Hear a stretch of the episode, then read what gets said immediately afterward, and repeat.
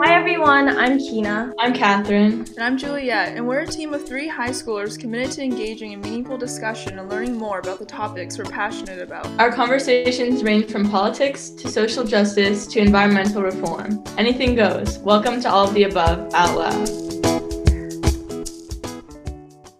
Welcome back to our podcast, everyone. We wanted to wish everyone a happy summer and kind of explain where we've been these past few weeks. So we've been busy with school.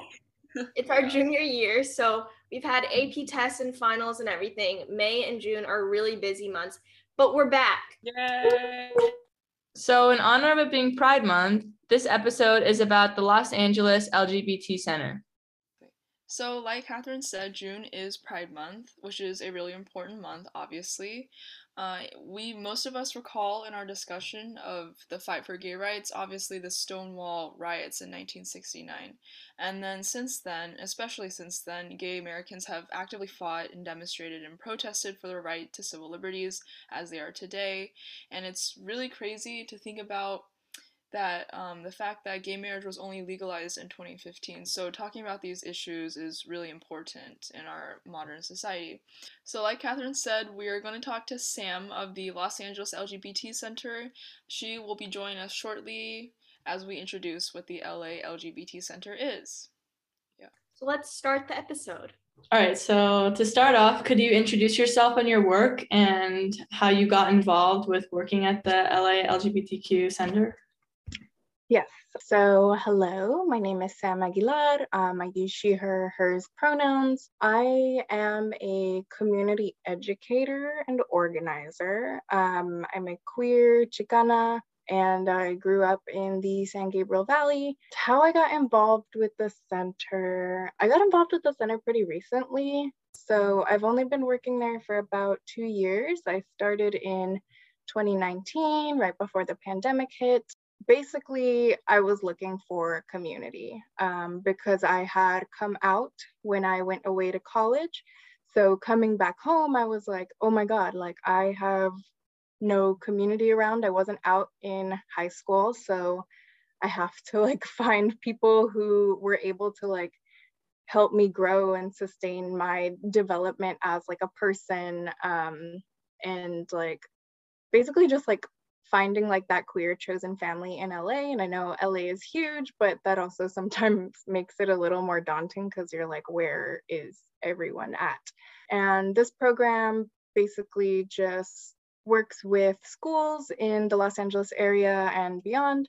And basically, what we do is like we work to provide free resources and support for GSA clubs and um, LGBTQ youth as a whole. So I always tell people if you want a job, maybe you should start volunteering for like the place you want to work at. Because um, I did want to work at the LGBT Center because why wouldn't I? I don't want to go back to having like a job where um, my identities and who I am aren't necessarily cared for. Um, so it's a really big, important thing for me to really give back to like the community yeah, and we were researching the LA LGBT Center, and we noticed that it was founded the same year as the Stonewall riot. So, do you know if there's any connection between that at all, or if it's just like a coincidence?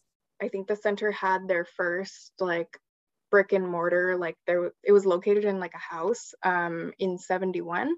So it came a little bit after, but I think all of the ideas were there and put in place by 69. So, I mean, if you think about the 60s and what was going on in the 60s and even um, events and riots that predated Stonewall, like a lot of it was kind of like this amalgamation of like civil rights and demanding civil rights. So in 1950, there was like the Mattachine Society, and we actually have a lot of queer history here in Los Angeles too, which is really cool and not a lot of people know about because Stonewall is like this major thing that like we teach um, as like LGBTQ history, but it's actually really cool because um, I think it was in like 67, um, right down the street, there was this bar or like club called the Black Cat, which was like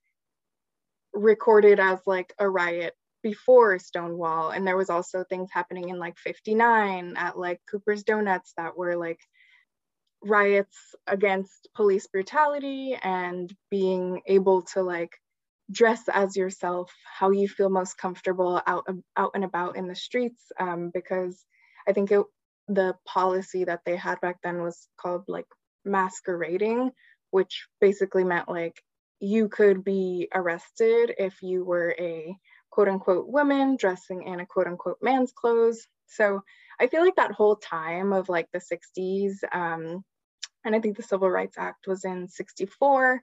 Um, I think that was like a really big time for all kinds of civil rights movements. Um, and like Stonewall and the start of the LGBT Center were no exception, right? Um, and I think one thing that's important to note is that like the Civil Rights Act didn't include um, any protections for uh, sexual orientation or gender identity. So I think that like since then, like even this like federal policy didn't include us.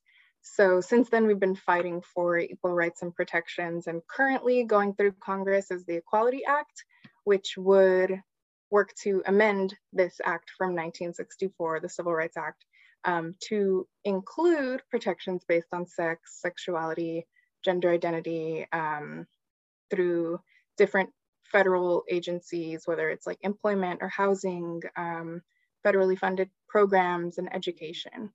Okay, so I know you just mentioned the Equality Act. Um, what are some other policies or rhetoric around the LGBTQ plus community that you'd like to see changed? So one thing that we've recently been working with is um, the policies, the federal policies around um, sexual education. Um, so sex education was only like abstinence based, basically saying that like I don't know if y'all remember like or have seen Mean Girls where they're like, oh, don't have sex or you will like die. Or, yeah. yeah. Mm-hmm. So basically that was like that that is sexual education in schools across the US, right? And in California, luckily we have like this California, I think it's like California Healthy Youth Act or something Youth Act. Um, I'm not sure, but it did put in place these like policies, right, that said that students in California should be receiving inclusive, comprehensive um, sexual health education. So that would include talking about sexuality, talking about gender, and how we each personally have all those things. And although they might be different from like person to person, that doesn't make it any more invalid to be different or to have a sexual attraction to the same sex or different sex. Those federal policies don't necessarily include inclusive education. They don't necessarily include like information about like HIV prevention or PrEP or PEP or anything like that. So it I would like to see some actual federal policy that supports LGBTQ youth in their sexual health education. Or advocates are saying if we talked about sexual identities and gender identities within sexual education programs throughout the US, this would greatly benefit everyone and it would actually lower the homicide rates of trans people throughout the US, right? Because a lot of times we're not taught that it's okay to love someone who's trans or it's okay to love someone who's queer it's okay within yourself to not be just heterosexual cisgender right the reason we were working on a new type of program that um, or workshop that we put together as like queer youth i work with like a group of um, 18 to 24 year olds who create these trainings together and who facilitate them in the community and stuff. So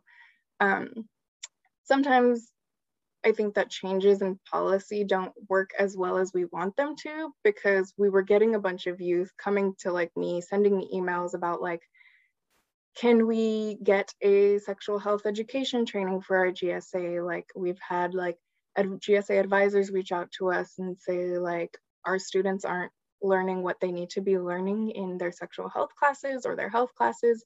Can you come in and like provide that supplemental education? And for me, it's like, I'm not a sex educator, you know, like I'm not Planned Parenthood, but I do know that we work with a population who really needs this information.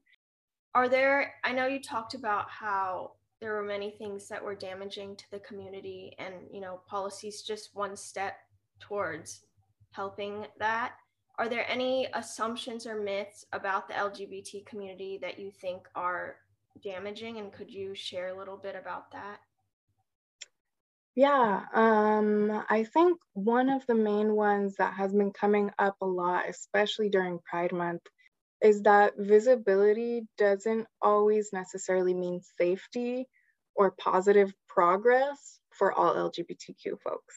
Sometimes, like, I'll have conversations with like family members or friends, and um, like we see all these things about like, like especially during Pride Month, like um, corporations will change their logos to be like pride flags. Um, and like you see pride everywhere, like it's in Target. Target like changes their whole um, dollar section to include flags and like I have definitely bought one of those flags from Target, so I'm not like trying to completely hate, but it's also the fact that like just because we're more visible doesn't mean that we don't still need the support and the actions, the policies put in place for us to really thrive.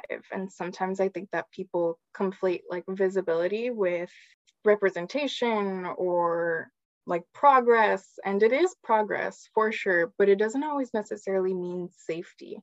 I've read a lot of articles about how visibility can actually be more dangerous in terms of like now we're visible now we're like in people's faces now we're like everywhere um uh, one example with that of that would be like the rising murder rates and homicides for trans and gender nonconforming folks i believe we're currently at 28 around 28 for this year 2021 and we're not even halfway through it yet right so um those numbers are already higher than the entire year of um, 2020 and the entire year of 2020 or 2019. So we do have this visibility, um, but I would say that it's a myth or it's an assumption that that is like automatically going to give us safety or it's automatically going to give us progress. Yeah. So visibility, I think that's definitely been a topic on my mind lately and something that I've talked about with my friends and my partner and with my youth groups. Um, yeah. I I actually like know exactly what you're talking about with visibility because a lot of sports Instagram pages and social media pages have been changing their logos to be like LGBTQ flags and all of that. But when I look at the yeah. comments, there's still like a lot of the fans are still not being supportive. So that definitely shows like the myth of visibility that you were talking about. Yeah, and visibility doesn't always mean like education or correct education, right? So um, sometimes people hear pronouns and they're like, they, them is not a, like, it's a plural pronoun. You shouldn't be using it for one person. But it's like, wait, like, we do that all the time. Like, if someone leaves something and you don't know whose it is, we'll say, like, they left their phone here or someone left their phone here i wonder if they think i should move it or whatever something like that you know so it kind of falls under that same line and yeah i definitely agree about all of like the comments on instagram or whatever like the comments are a terrible place to look but i always get stuck in them and i always want to read them yeah i agree um, kind of on the same note, what are some practical ways that we could all become better LGBTQ plus allies? Let's see. So definitely like allyship is a verb. Sometimes we hear it as like this label as like i'm an ally or so and so is an ally but i definitely think it's like an action um, and it's definitely a lifelong process right? So um, there's not really any like taking breaks from allyship because like people with the identities that you're aiming to ally with don't necessarily have breaks from their identities. Um, so I think that, yeah, it's just a process of building relationships with folks and really listening to those in the community and um, educating ourselves on things that we don't know and not speaking up on things that we have no idea about, you know, like, and I think an important thing there too is to like own own your mistakes, right? Like if you accidentally misgender someone, like it, I think it would be totally fine to just say like, oh, sorry, I did that. I'll get it right the next time. Um, and yeah, it's important to like be humble because like as allies, we don't know everything, right? Like I am a Chicana, but I I would like to be an ally to the Black community, but I know that I don't know everything about the Black community. So I think an important part there is to be able to be humble about not knowing everything and be open to learning and open to keeping your mind open, you know? Um, and I think too, it's also really important to like amplify the voices of LGBTQ individuals.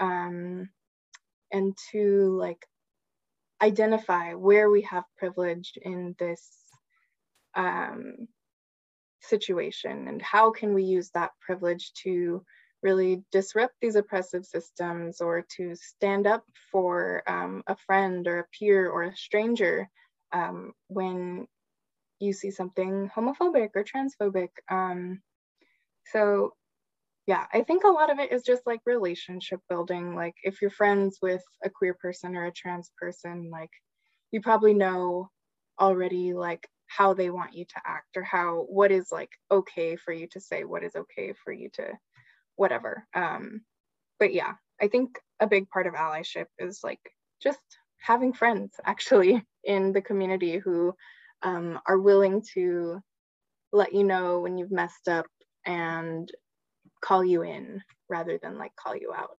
Um, having folks tell you that like what you did is wrong, you're kind of thinking of it as like a place to grow from, right?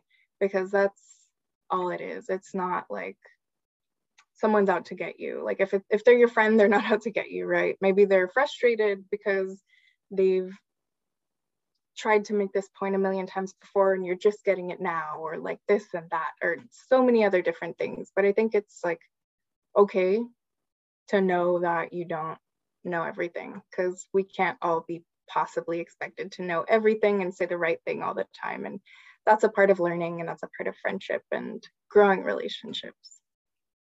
Yeah that's definitely good um, helpful advice. Um, relating back to the la lgbt center could you just share like a positive experience or a meaningful experience that you've had there? Yeah, um, I definitely think I have meaningful experiences all the time. Um, every time I work with like a new youth, um, every time we have like a conference and are able to bring the youth onto the campus. 2020 was actually really rough because a lot of folks, a lot of GSA clubs moved virtually, and that also meant that like some folks weren't who weren't out at home weren't able to join anymore. So our numbers dropped like so much. Um, I think we worked with like 50 students in GSAs this past year, whereas before it was like up into like the thousands. So oh, wow.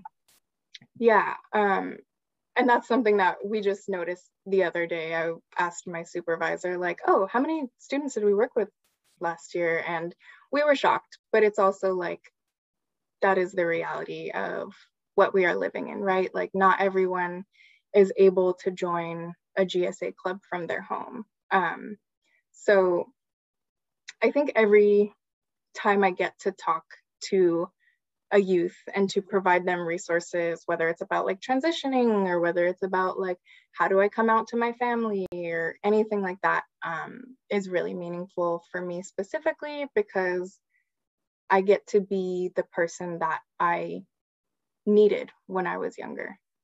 That's really cool. Um, I just wanted to say that I I would appreciate if you could maybe tell us a couple of more resources like books, movies, or documentaries, stuff along those lines that could help um, us and our listeners learn about the LGBTQ plus experience more. Um, because I know I myself, I don't have too many friends, and you said that was like the best way to um, learn and be an ally or perform allyship since it's a verb. Um, yeah. So, do you have anything like that? So, one of my favorite shows or like resources right now, and it's like super popular, is Pose. Um, I don't know if y'all have seen or heard of Pose, but it's like a um, series on FX and it's also on Netflix now too. So it's accessible if you have Netflix. Um, it kind of documents like the stories of Black, queer, and trans people in the ballroom scene in New York. Um, and it kind of just like follows their lives. And it's also, I believe, Janet Mock, who is a trans um, author, produced the show. So it, it does have it's not just like oh random story written by someone random about lgbtq folks and they actually had trans actresses and they had trans people queer people as actors um, which sometimes doesn't happen in hollywood because they will cast like straight actors or um, cisgender actors as like trans people um, so pose is a really cool um, show it is sad. You will cry, you will laugh. Um, I love it. Um, and then there's another documentary on Netflix called Disclosure, I think. Um, and it's a it's just about like the like it's following like the trans history in media and how it has progressed throughout time. Um, there's a lot of really cool trans activists, trans actors, actresses, in there. Um, and it's just like a quick documentary that is super informative. Um, so I really liked that one. Um, and then one thing I don't know about like, I don't, I actually haven't read a lot of like queer books or like queer authors other than like poetry. Like Ocean Vuong is a really good poet um, who is queer, but definitely on like Instagram. Uh, one thing I always tell folks is just to like follow queer and trans educators, um, activists on Instagram, because that's where you're going to get most of like the beneficial information. Um, and you find like a really cool, like interesting story about like the history of trans folks or the history of gender. Um, and one person who's really good at that, and I really love their videos, um, they're called Alok, Alok V Menon. Um, I think their Instagram tag might be Alok Menon or Alok Alok V Menon. Um, but yeah, they're on Instagram. So there's a bunch of really cool resources out there. Um, Thank you. That's super helpful. Could yeah, you just repeat the last name, sorry, of the poet you mentioned? I didn't catch that. Um, Alok or or Ocean. Uh, Ocean. Ocean Vuong. It's like well, actually, I don't know how to say it. I don't know if I'm saying it right, but V U O N G. Okay, got it. Thank you. Okay, and we'll link all of this in the description of our podcast, and we'll try and find everything that you talked about. Oh. Well, I think those are all of our questions. We're really thankful that you came and talked to us today, and we learned a lot. Thank you so much. That was super educational. I learned a lot. Okay, so as I said a little earlier when we were talking to Sam, we'll link all of the information about the LA LGBT um, Center below, including their Instagram, website, and places that you can donate. So you can find us at AOTA Club on Instagram, where in our bio we have a Linktree to the podcast, All of the Above Out Loud, as you're listening right now, and also the website. And yeah, that's pretty much all we have for you guys today. Thank you so much for listening and see you next time. Catch you on the flip.